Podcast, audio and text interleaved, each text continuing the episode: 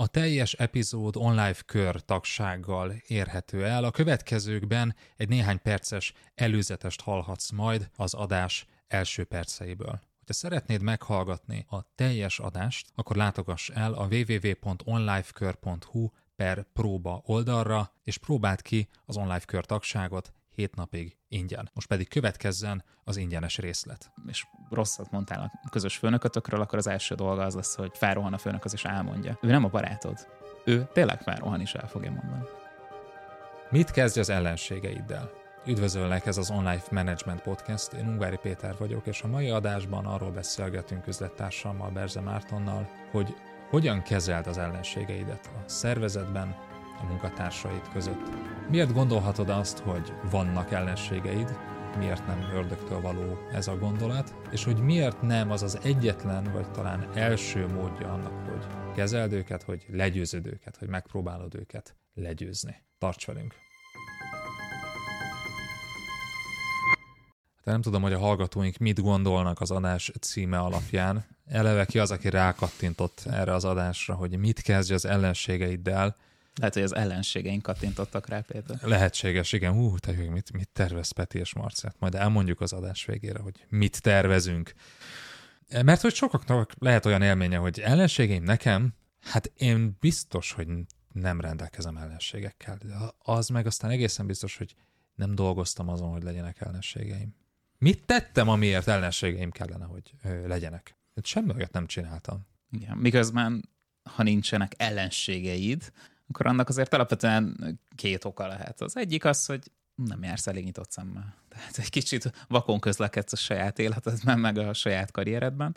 Hát a másik lehetőség az az, hogy nincs semmilyen hatalmad, befolyásod abban a szervezetben, ahol dolgozol, mert hogyha hatalmat építesz, akkor bizony idővel lesznek ellenségeid is. Persze, ugye erre lehet azt a választ hozni, hogy, hogy szeresd az ellenségeidet. Ugye Jézus ezt mondta, és, és ezzel emelt egy, egy magasabb erkölcsi szintre, mint mondjuk, amit korábban a zsidók képviseltek, hogy szeresd a barátaidat, gyűlöld az ellenségeidet. Várjuk csak, ez a, ez a mondás, ez magában foglal két dolgot. Egyrészt, hogy vannak ellenségeim. Már is elismertem, hogy vannak. Hát, hogy nehéz szeretni azt, aki nincs. Ugye, nincs értelme. Nem azt mondta, hogy ne legyenek ellenségéd, vagy tegye meg mindent annak érdekében, hogy senki ne ellenezzen téged. Másrészt, hogy tudom, hogy kik azok. Hogy célzottan szeretem az ellenségeimet, nem azért, mert hülye vagyok, és nem veszem észre, hogy jaj, jaj bocsánat, te az ellenségem vagy. Észre sem vettem. Nem vettem észre a kardot a torkomnál. De most már értem, most már értem. Hanem tudom, hogy kik azok, és így szeretem őket. Jó, tehát ha Jézusnak voltak ellensége, akkor megengedhetjük azt, hogy nekünk is legyenek, lehetőleg jó okokból, tehát hogy miért lesznek ellenségeink, ez egy másik kérdés, de az tény, hogy valószínűleg vannak ellenségeid. Vagy lesznek, ugye, hogyha megfelelő hatalmat építettél a szervezetben, igen. Úgyhogy ebben az adásban arról fogunk egy picit beszélgetni, ebben próbálunk, igyekszünk segíteni, hogy hogyan kezeld a munkahelyi ellenségeidet, jó?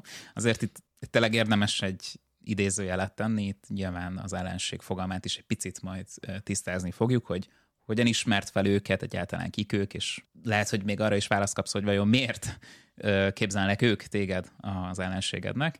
Úgyhogy vágjunk is bele, mit kezdjünk az ellenségeinkkel. A kérdés az, hogy kik az én ellenségeim. És ugye a nulladik lépésben azt tisztáztuk, hogy lesznek, vagy vannak már most ellenségeid. Most önmagában ezzel az információval, hogyha ezt belátod, szerintem nagyon sokakat megelőzel. Nagyon sokan élnek egy olyan naiv feltételezéssel, hogy Peti meg Marci használom az általatok említett eszközöket, és odafigyelek a kapcsolataimra, és többi. Hogyha én mindent jól csinálok, akkor, akkor nekem nem lesznek ellenségeim sem. Vagy legalábbis nem szabad, hogy legyen.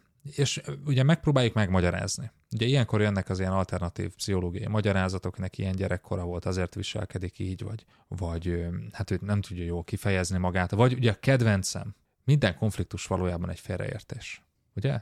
Minden konfliktus alapvetően félreértés. Ezt konfliktus kezelési tréningeken rendszeresen hallottam, orbitális hülyeség. Nem, vannak olyan konfliktusok, amiknek van más oka is, és lehet olyan konfliktus, ami pusztán azért van, mert a másik ember rühel téged.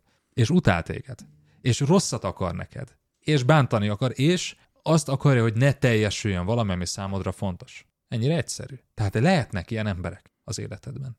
Eddig tartott a podcast ingyenesen elérhető része. Hogyha szeretnéd meghallgatni a folytatást, és további több száz vezetői tananyagot a hozzájuk tartozó írásos jegyzetekkel és videókkal együtt, akkor látogass el a www.onlifekör.hu per próba oldalra, ahol az első hét napban ingyenesen teheted meg mindezt. www.onlifekör.hu per próba.